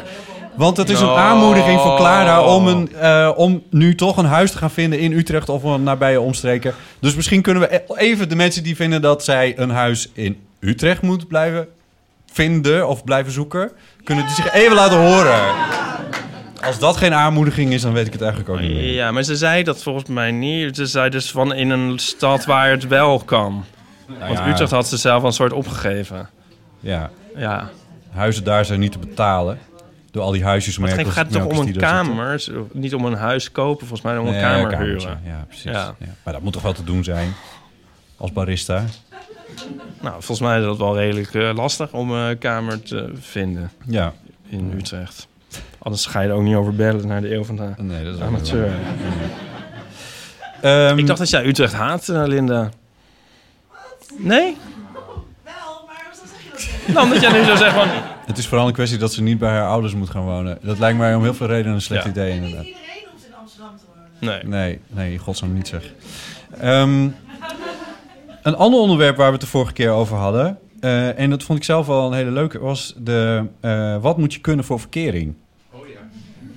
Daar hebben we ook vrij wat reacties op gekregen. En eh, daar komen hopelijk ook nog veel meer eh, van. Eh, ik laat eventjes de reactie van ehm, Marjolein eh, horen. Ook het verkeringverhaal, de skills die je moet hebben. Ik heb dit weekend 15 jaar een verkering met Rob. En eh, ik denk dat wij samen in ieder geval wel de goede skills hebben. En jullie hebben al heel veel goede dingen daarover gezegd. Wat ik eigenlijk nog een beetje miste was dat je ook altijd gewoon voor jezelf dingen moet blijven doen. Dat moet je jezelf gunnen, maar dat moet je vooral ook de ander gunnen. Want dat, eh, ja, dan blijf je eh, samen volgens mij leuk en interessant voor elkaar. Dus dat vind ik altijd heel belangrijk. En ik heb eigenlijk ook nog wel een vraag, want eh, nou ja, wij zijn 15 jaar bij elkaar en inmiddels een koophuis en twee kinderen verder. Maar we zijn niet getrouwd. En ehm, ik zit heel vaak met eh, mijn vriend, mijn man. Ja, het is niet mijn man, maar mijn vriend klinkt soms een beetje alsof we elkaar net eh, gisteren in de kroeg ontmoet hebben of vorige week. En als je twee kindjes hebt, dan is dat toch een beetje anders. Maar ik vind eigenlijk nooit het goede woord, want partner vind ik dan zo zakelijk. En vooral in situaties met mensen die je dan nog niet zo goed kent of zo. En je wil dan, ja, nou ja, eh, ik kan daar nooit een eh, leuk woord van vinden. En eh, misschien hebben jullie daar wel een idee over, of anders een andere beller. Ja, nou Marjolein, daar hebben we het al een keer over gehad. Want dat is al heel lang geleden in Deel van Amateur. Echt? Want, ja, Paulien zat er ook een beetje mee. Want die heeft ook een partner. Ja. Waar ze, waar ze niet mee is getrouwd. Ja. Eh, maar die wel bijvoorbeeld de man van haar kind is. Ja. Sorry, de vader van haar kind. Ja. Anders wordt het heel ingewikkeld. Ehm, en toen hebben we het er ook met haar... eh, Toen, toen zei zij ook van ja, misschien moet... Want die, zij noemde Chris ook eh, steeds eh, mijn vriend. En Ja. toen zei ze eigenlijk wil ik dat nu wel veranderen in man. Mijn man. Ja. Jij weet hier niks meer Jawel, van. jawel. Oh, ik, nou, ik bedoel, ik zit te denken van... En wat zij... Dat, was het geworden of had ze nog een ander alternatief? Nee, ja, nee, dat was het geworden. Maar toen hoorde ik onlangs in een Eeuw van de Amateur opname met haar... dat zij toch weer aan Chris refereerde als mijn vriend. Oh. Dus... eh, Is het dan toch een, is dat dan een graadmeter voor... eh, Nou ja, ja. weet ik niet. Zei ik toen ook al van dat... Dit doet me aan denken dat mijn moeder dus iedereen onder de 70 een jongen noemt. oh, dat is ook een hele leuke jongen, zegt ze dan. En dat is dan, zeg maar, iemand, ja, gewoon die al lang met pensioen is. Oh ja. Maar dat vind, Ja. daar is dat ook moeilijk mee. Want man klinkt dan ook gelijk heel erg mannelijk. Of zo. Of hoe noem jij je, wat vind jij jezelf Ja, eigenlijk? precies. Ja, oh, dat is een goeie. Ja, ik vind het ook heel ingewikkeld om... Ik ben een man, maar ik vind het heel ingewikkeld om, om aan mezelf te... Ik, Ja. ik- je hebt wel eens dat er dan mensen eh, bijvoorbeeld eh, eh, opgepakt worden... en dat wordt dan een nieuwsberichtje. Ja. En dan staat er ineens een, een man van 20 jaar... eh, Ja. die dan opgepakt is of zo. Ja. En dat vind ik dan heel confronterend. Ja, dan denk je van, dan ben ik dat misschien ook wel. Ja, precies. Ja. Zou ik in principe theoretisch... Ja, ja nee. Ja, maar met me ja, meisje en vrouw is dat ook moeilijk, vind ik. Ja. Meisje klinkt ook echt alsof je een soort vier bent. En vrouw klinkt ook graag alsof je... Ja, een jonge vrouw werkt ook niet echt. Jonge man, ja. Jonge man, ja, jonge man. Jonge, Maar goed, jonge eventjes- dame. De, de vraag van Marjolein is vooral van hoe moet ik mijn... De, degene met wie ik al 15 jaar samen ben en, een, en kinderen mee heb en een huis mee heb... Hoe moet ik die... Je kan het naar het ironische trekken in een soort hyperbol en zeggen... mijn liefdeslicht of zoiets. ja, ja, kan toch heel goed. Mijn, mijn alles. Ben je ook een romanticus. Ja. ja. Ik Zijn er suggesties in de zaal? Zijn er mensen die in eenzelfde soort vergelijkbare situaties... Hetzelfde soort vergelijkbare, dezelfde situatie... Die, die ongeveer in zo'nzelfde situatie zitten... en die daar een oplossing voor hebben gevonden? Ja, die mevrouw daar, daar, daarachter. Bij het raam. Misschien werkt het... Zou het werken? De microfoon? Ja, Ja. nou, ik, ik, eh, ja, hij staat wel aan?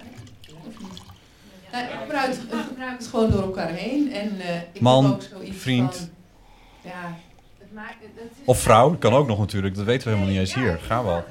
Ja, sorry. Maar het is inderdaad mijn man. Oké, ja. En ja, ik denk ook van, net als met de mini-coming-out, van sommige mensen hoeven ook niet alles te weten. Dus Dat is dan waar. kan je ook gewoon denken, het is mijn man en ik ben niet getrouwd. Ja, ja. Zoek het maar uit. Ja. Ja, nee, heel goed. Ja. gewoon mijn man. Mijn man. Waar komt dat vandaan? Daar. Heel goed. Uit de lichtstoel. Oh, heerlijk. Ja, ja. ja heel goed. Mijn man. Oké, dat is dan ook... Denk ik, Ja, kan dat anno 2019 eigenlijk wel dat bezitterige voornaamwoord mijn? Ja. Ja. Oké. Ehm, Ik heb nog een reactie gekregen Ja. op de, op de eh verkerings... oh, je zei, zei trouwens nog, zij zei nog, oh, die tip was nog van, doe, ga, blijf ook dingen voor jezelf doen. Ja. Dus, dat nog even de takeaway, dus nog wel de moeite waard om even te herhalen. Ja, zeker. Ja. Heel goed. Laten we even luisteren naar een, ehm, degene die zichzelf eh, ook wel eventjes introduceert. Hey, Botte, Ipe en eh, eh, waarschijnlijk Paulien ook deze uitzending. Eh, ik hoop dat nog altijd met z'n drieën zijn. Dit heb ik te snel gebounced. Gebounced. Ik heb een, een audiobewerkingsprogramma en ik ben altijd heel snel aan het monteren op, eh, op halfdubbele snelheid. En eh, dit heb ik verkeerd gemonteerd. Kunnen jullie er even doorheen luisteren? Dankjewel. ik monteer het in de aflevering. Oh, hoe ga ik dit nou weer doen? Nou ja. Hey, Ipe en eh, eh, waarschijnlijk Paulien ook. Eh, ik hoop dat nog altijd gezellig hier met z'n drieën zijn. Eh hier is de Jong. Eh, jullie show. Niet te doen, hè? altijd en Ik ben, Zal ik even kijken of ik hem in mijn computer kan vinden? Dan kunnen we het op normale snelheid luisteren. Eh, oh, Moet ik dan ondertussen een anekdote vertellen uit de oude doos? Ja, graag. ik vind het zo zonde, want dit was dus Nienke de Jong. eh, die ook was bij ons in, eh, in, in een aflevering heeft gezeten. Ja, sorry, ik heb het hier niet. Het is te ingewikkeld. Kan je het misschien parafraseren? Ja, wel ongeveer. Zij noemde het in ieder geval een. zij zei dat wij het dan hadden over een korte cursus voor lange verkering. Dat vond ik al heel goed gevonden van haar. Ehm, en zij zei van je moet. eh, dan moet ik het. Oh god, dan moet ik me heel goed herinneren hoe, dat, hoe ze het nou precies zei. Maar in ieder geval, het kwam erop neer. Je moet ook zorgen dat je. eh, dat, je, dat je jezelf blijft en van anderen ook accepteert van ja, die heeft zo zijn eigen nukker en dat heb ik ook.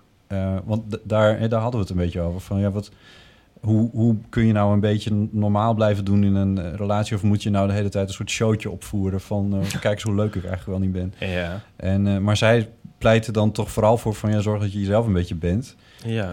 En, en accepteer van jezelf ook dat je niet perfect bent. Want de ander is dat ook niet. Ik zou wel de beller willen horen die zegt van, die voor de show gaat. Die, die al, al, al 18 jaar lang een show ophoudt tegenover Ja. iemand. Ja. Oh, maar dan word je toch een psychologisch wrak als je Ach, dat ja. gaat doen. Dat is toch niet, dat is toch niet Ja. te doen. Maar Ja. die moeten we dan nog maar even te goed... eh, die gooi die dan maar de volgende keer er. eh, Ja, dat is, dat is goed. Ja, dat lijkt me eigenlijk beter. Ja. Ja. Ehm, Of we vragen Nienke gewoon om nog een keertje Ja, langs te dat kan ook. Ja, Ja. dat zag ik ook wel heel. Ja, nou, een nagellak. Ja. Had ik het vorige keer toch verteld? Oh ja. Of had ik het ja. Ja. Nee, deden we dat toen op in de uitzending? Dat weet ik niet meer. Of was het na Paulien afloop? deed ja, ja, ja. Ja, was dat on Na air? afloop. Of was Nee, dat... dat was na oh. afloop. Oh, en Maar hoe- dat is gebeurd. Hoe bevalt het?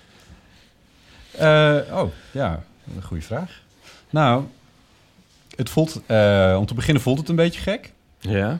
Ehm, maar eh, waar het mij om was te doen, was om... eh, zal ik, moet ik dat hele verhaal nou herhalen? Ja, ik doe het gewoon. Eh, er was in, eh, in WNL op zondag, dat is een televisieprogramma van, eh, van die omroep. eh, daar, zat, daar zat een, eh, een vrouwelijke hoge pief van Defensie. En eh, dat, die zat daar om promotie te maken voor Defensie. Er moesten meer, moeten meer vrouwen, dus ze willen sowieso meer mensen bij Defensie hebben. Kunnen ze moeilijk aan personeel komen. En ze willen ook meer vrouwen hebben daar, want er zijn nog relatief weinig vrouwen die bij Defensie zitten. En daar had Defensie ook een filmpje voor gemaakt. Dat werd door eh, WNL heel. werd- meteen getoond, zal ik maar zeggen. En dat begon ermee dat, eh, dat er een vrouwelijke helikopterpiloot, die niet als zodanig zich eerst voorstelde, maar die zei eerst van mensen denken in het weekend dat ik in een nagelsalon werk. En dan zie je haar hand zo over de zijkant van een helikopter strijken en daarna zie je haar wegvliegen in die helikopter. Wat een stoer beeld is. Dat is zo mooi natuurlijk. Oftewel, niets is minder waar. Ik werk niet in een nagelsalon, maar ik zit bij... Het tegenovergestelde Nou ja, dat voert ook weer ver, maar het mag naast elkaar bestaan.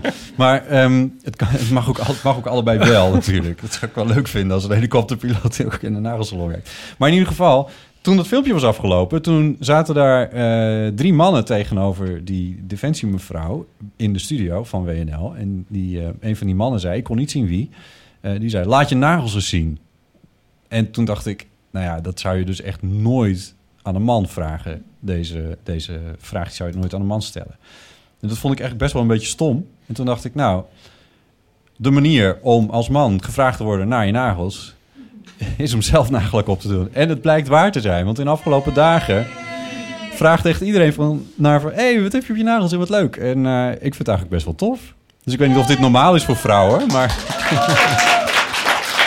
ik kan het iedereen aanraden. Zal ik het bij jou ook eens een keertje... Oh. Nee, maar... En, maar eh, ik zit te denken, maar dat is dan toch meer een aanleiding dan een reden. Ja, niet dat het mij om gaat om jou... eh, Ja, maar wat goed, is maar precies- voel je wat je er goed, goed, punt? je voelt er je er goed bij? Ja, ik vind het wel leuk. Ja. Ja. Ja. Nee, fijn. Een soort, soort Ja. statement. Ja. En ook omdat dit, eh, dit programma bij eh Oorzaken ook probeerde om wat diversiteit naar voren te brengen. ehm, leek het me wel, wel een soort, soort leuk statement om dat te doen. Om een beetje zichtbaar te maken dat ik misschien niet heel heteronormatief door het leven ga. Oh, ja, ja, ja. Ja. Ja, dat is zo mooi. Ja. Zijn er nog kwesties in de zaal? Iemand die zegt, nou, dit is het moment waar ik op heb gewacht om een keer in de eeuw van amateur een kwestie voor te leggen. Want we, hebben, we zijn met heel veel denkende mensen hier, dus we kunnen je kwestie oplossen. Dus zit je met iets brandends, dan kan je dat te berde brengen en dan kunnen we het er even over hebben. Nou, iedereen is dolgelukkig hier. Wat fijn. Jij gaat iets vragen. Ja. Dat vind ik leuk. Kom even naar voren, want dan... eh, nee, ja, ik vind, het, ik vind het wel leuk dat je, dat je het wil vragen. Dus wat je wil vragen, of dat leuk is, weet ik niet. Ja. Ja, nee, precies. Zo, Vind je het erg om hier te komen staan of Nou, bij dat ons sluit misschien eventueel wel te gaan goed aan bij zitten? mijn vraag. Ja, Ik wil het even met jullie hebben over de comfortzone. De comfortzone. Alleen Ja. al dat woord misschien. Ik weet niet Ja. of, wat jullie daar nou van vinden. Nou. Ehm, ik eh, was bezig met schrijven en ik ging ook even naar een schrijfcursus toe. En dan kreeg je opdrachten. En toen kregen we als een van de opdrachten... Ga eens uit je comfortzone en schrijf daarover. Ehm, Eh, maar dat heb ik, ja, ik heb dat dus niet gedaan, merkte ik. Ben je nu in je comfortzone? Nee, niet helemaal. dus bij deze Ja. ga ik daarover schrijven. Nee, ehm, maar eh, dus je werd er gevraagd van zoek dat op. En ik merkte eigenlijk nou, dat ik het niet zo nodig had, want je kan over van alles schrijven. Dus je hoeft niet eens zo erg uit je comfortzone daarvoor. Maar ik was benieuwd hoe jullie daar tegenaan kijken van... ehm, doe je dat wel eens bewust? Of gebeurt het je gewoon? Of is het gewoon een onzinwoord wat we gewoon allemaal moeten vergeten? Want het leven is Ja. één grote comfort, oncomfortabele zone. Dat is mijn vraag. Ik vind het een hele Ja, goede vraag. Ik ook, ja. Ja, ik vind het ook heel erg... Heel, heel- heel- ja. heel erg eeuw van de amateurwoord, comfortzone. Ja. Ja, een soort uncomf uncomfortzone. Ja, ik moet denken aan, maar dat weet ik echt, wel echt 99% zeker dat ik dat ik wel een keer verteld over die ene zanger die bij een concert zei van nee, nee. Ehm, ja, je moet, eh, you have to do, every day you have to do something that scares you. Ehm, dus ging die een liedje onversterkt spelen. Oh ja. En ehm, toen... En ik had, omdat ik fan was, had ik twee had ik kaartjes voor. Hij speelde, weet ik veel, in Doornroosje of zo. En in, in eh, Echo, weet, weet ik veel. En toen deed hij het dus... Twee dagen later deed, zei hij precies datzelfde. en dat was heel erg teleurstellend. Ja. Ehm, maar dat is wel een beetje wat ik heb, überhaupt misschien met comfortzone. Ja, dat woord roept bij mij altijd een beetje hetzelfde soort irritatie op als bucketlist. Oh ja. Ja, ja, ja. Maar ik weet niet of dat helemaal terecht is. Nou, want het is een best- beetje dezelfde categorie. Dat is wel- bestaat natuurlijk wel duidelijk een comfortzone. Maar ik weet niet, ik ben het nooit mee eens met, die, met het idee dat je daar voortdurend uit zou moeten. Ja, nee, jij dus ook niet. Nee. Maar, Maar dat is een soort cliché of zo. Dat, je- dat, dat dat zou moeten, dat het goed voor je is. Misschien is het ja. Maar, mag, ja. mag ik een eh, soort kritische vraag stellen? Ja. Zit jij eigenlijk überhaupt wel eens in een comfortzone?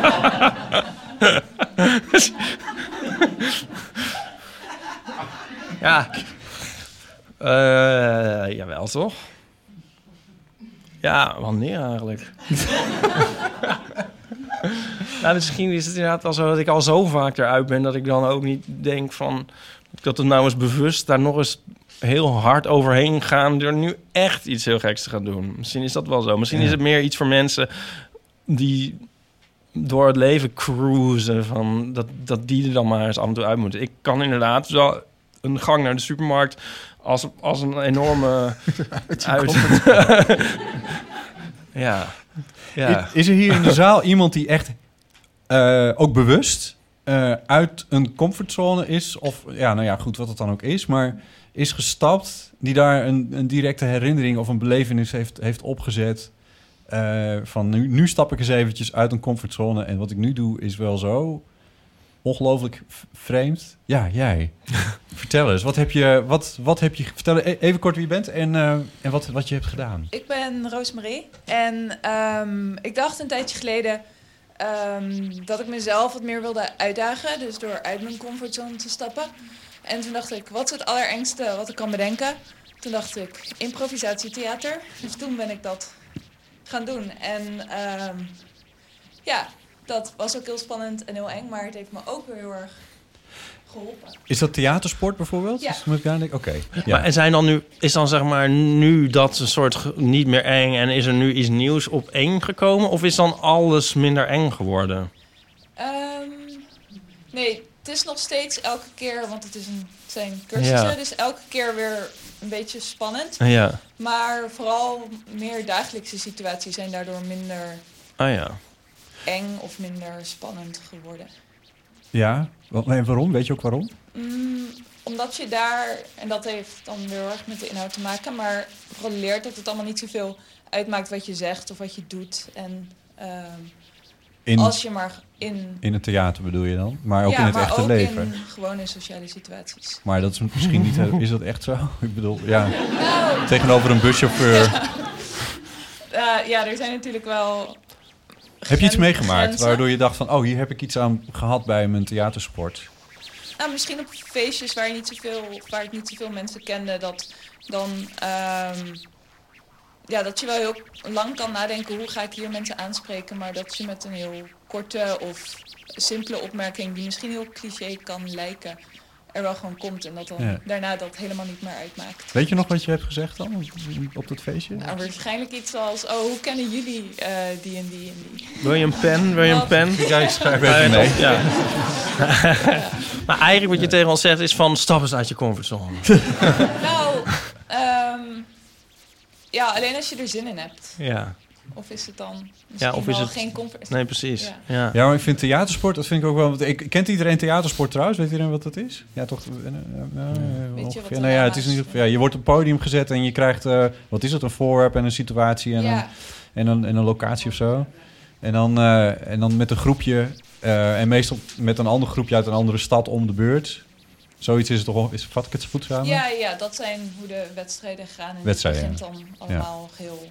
Ja, dat zijn de wedstrijden. En dan heb je natuurlijk ook trainingen. Ja, maar Eh, dat gaat op ja. manier dat je eh, met suggesties een scène gaat bouwen. Met suggesties een scène bouwen. Dat is eigenlijk wat je in het dagelijks leven ook moet doen Ja, natuurlijk. ja. Ja. Werken met wat je... Ja. Ja. En, maar dit helpt je dus... Want ik kan me er wel iets bij voorstellen... dat improvisatietheater... dat je dat in het dagelijks leven ook echt wel een beetje kan helpen. Ik heb, wat ik bijvoorbeeld... Er was een keer iemand die over de eeuw van de amateur zei van... ja, ehm, jullie improviseren ook veel. Of tenminste, ja, we lezen niet alles voor, laat ik het zo zeggen. Eh, maar eh, die zei, ja, je moet er wel goed om denken... dat je steeds, dat je steeds op alles wat je wordt aangereikt... eh, moet je wel ja blijven zeggen. Dat is typisch iets wat in, in theatersport volgens mij ook... Ja, dat is de, een van de belangrijkste regels. Ja.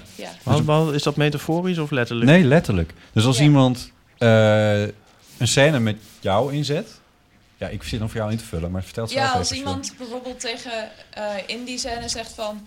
Huh, waarom heb je nu je bruidsjurk aangetrokken? En dat, dat je dan... Dat het niet zo handig is om te zeggen... Huh, ik heb helemaal geen bruidsjurk. Ah, Ja, ja. Omdat dus je dat je daar dus in meegaat. Van, ja. Op zo'n moment heeft iemand dan besloten dat jij een bruidsjurk Ja. aan hebt. En ik bedoel, dat kun je in het dagelijks leven... Dat, dat is het dan wat ingewikkeld. Specifiek de bruidsjurk. Maar de... Ja, if, if anything ben ik volgens mij veel te meegaand in het dagelijks leven. Oh. Maar Doe dan maar geen... Je zou echt een, een, een kampioen theatersporter zijn. Ja. ja. Nee, Mooi. ik- ja. ja, bedankt. Ja, ja dankjewel. En, er gebeuren steeds meer. Er gebeuren allemaal dingen. Een raam open, ja, ik ben daarvoor. Cirque du Soleil-achtige performance weer. Wordt raam opengezet. Ik denk, ik denk dat ik eh, het uit mijn comfortzone stappen... dat ik op, dat op mijn bucketlist zet. Oh, Ik, ik, ik denk dat het in. Ik, jij zei er al zinnige dingen over. Van, ja, het, voor mensen die een beetje door het leven zoeven, dat je daar dan. dat het daar misschien meer voor is dan. Ja, maar nu, naar de aanleiding van dit verhaal, denk ik juist het tegenovergestelde. Van, oh ja, nee, als je een nervous wreck bent, is het misschien juist goed. En dan worden alle andere dingen misschien wat simpeler. Oh. Zo makkelijk sla ik al. Zo meegaan ben ik Ja, dus. waar. verhaal, ik ben om. Ja, op alles. ja. Ja, dat is eh, mogelijkheden. Of ja, een van die twee. Ik ga daar nog over nadenken. Ja, ik weet wel wat ik zou doen als ik uit mijn comfortzone moest. Wat, wat ik dan zou doen. Ja, je kijkt me vragend aan. ja. Eh, dan zou ik denk ik rijles nemen. Oh ja. Ja, dat lijkt me... eh, Dat is, Want? het meest angstig, angstwekkende wat ja ik kan zeggen, want? Is dat. Ja, angstig, ja. Ja. Dat, lijkt me Dat wil je dan overwinnen. Dat lijkt mij dan het meest, eh, ja, dat lijkt me het meest aangewezen. En waarom doe je het niet? Want ik bedoel, het is niet heel. eh, Omdat het heel ver buiten mijn comfortzone ligt. Nee, maar wacht, wacht even. Want ik weet dat je het wel een keer, wat je een keer gedaan hebt, is een proefles nemen. Dat was Ja, toen in Nico zo'n- op rijles zat In volgens zo'n mij. simulator, ja. Ja. Ja. Ja. Dat, dat ging dan nog, maar ja, toen werd ik gewoon kotsmisselijk. Ja, maar dat is dan ook, die rijdt dan ook niet echt. Dat lijkt me dan ook niet. Heb je wel eens in een echte, in een echte auto, in een echte auto achter het stuur gezeten? Nee, nee. Hmm. nee ja, ik bedoel, nee, ja, nee. Het zou toch raar zijn? Ja, ja, weet ik niet. Toen, ja, ik, ik kom van een boerderij. Dat was het vrij normaal om niet niet. Daar ik bedoel, moet niet een jingle op- voor komen. Niet op de Ik openbaar, kom van een boerderij. Ik kom niet op de openbare weg zeg ik er meteen maar even bij, maar wel dat je dat je op het erf reed ik dan al wel in de Ja, auto. Ja. ja. Maar ik had het een skelter, dat wel. ik kom uit een eh Phoenixwijk. ik had een skelter. het is ongeveer dat. maar ja, dan hoef je niet te trappen. precies. Oh god. Ja, mooi. Eh, tot zover. Tot zover. Wij moeten onze consumptiemuntjes op gaan maken. Jullie kunnen mokken kopen. Even nog ehm, oproepjes voor, of, een, of dilemma's en verhalen voor de eeuwenfoon zijn welkom. Ik zeg het nog eventjes. Het telefoonnummer, als jullie dus zeggen van... Nou, voor de zaal durf ik het niet in te spreken... maar op de, op de voicemail durf ik het wel. Je kan bellen en dan mag ook anoniem. Ik vind het wel leuk als je je voornaam bijvoorbeeld zegt... maar het mag ook anoniem. Of als je iets- voornaam. voornaam. Of als je eh, halverwege denkt... nou, dit wordt echt helemaal niks... dan zeg je gewoon van... ja, sorry, gebruik dit maar niet. En dan, eh, dan doen we dat ook niet. Dus het is heel veilig. Je kan bellen naar 06... 1990. 68. 71. En dan krijg je de EO van. Ehm, verder zijn we natuurlijk heel blij met recensies op iTunes. Want eh, ja, dat hebben we hier op het festival ook weer te horen gekregen. Dat als je dat ingevuld wordt, dat helpt echt anderen weer. Dan kom je hoger in rankings en alles. Helpt, helpt echt anderen om de eeuw van de amateur te vinden. Dus daar zouden we heel blij mee zijn als je het, leuk, als je het leuk vindt. schrijf- Vergeet niet te liken en te subscriben op Like en channel. Op het channel, inderdaad. Ja. En waarom heb je nou de Pet Shop Boys nooit genoemd? In de, in je hebt anderhalf uur de tijd gehad. Ja.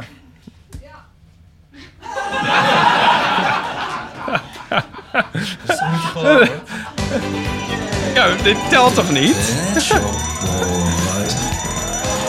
Oké. Oké, goed. Ik wil... eh, Ik, ik ben een autonoom wezen. Ik ben niet een soort, soort trekpop. Nee. Nee, je bent helemaal niet meegaand. Dat, is, dat klopt, ja. Ehm Ipatrice, dankjewel dat je was. Ja, en- ondanks je fysieke gesteldheid en eh alle ellende die daar weer Alle mensen die ook gekomen zijn, vooral heel Iedereen hier heel erg bedankt. Met name eventjes JP en Linda die eh, voor ons nog wat fragmentjes hebben ingesproken. Dank daarvoor. Eh, Nico Naus hier natuurlijk. Dank voor de assistentie.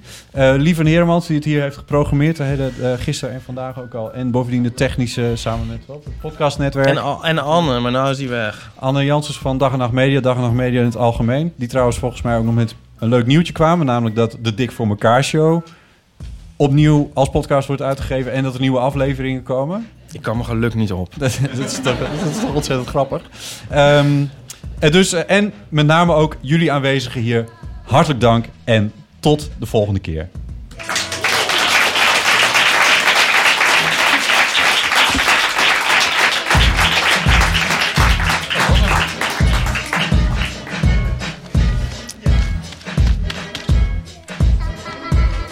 Niet vergeten om mokken te kopen, hè? Ja. Je kan hier, je kan pinnen. We hebben een pinautomaatje. Enige echte eeuw van de amateurmok.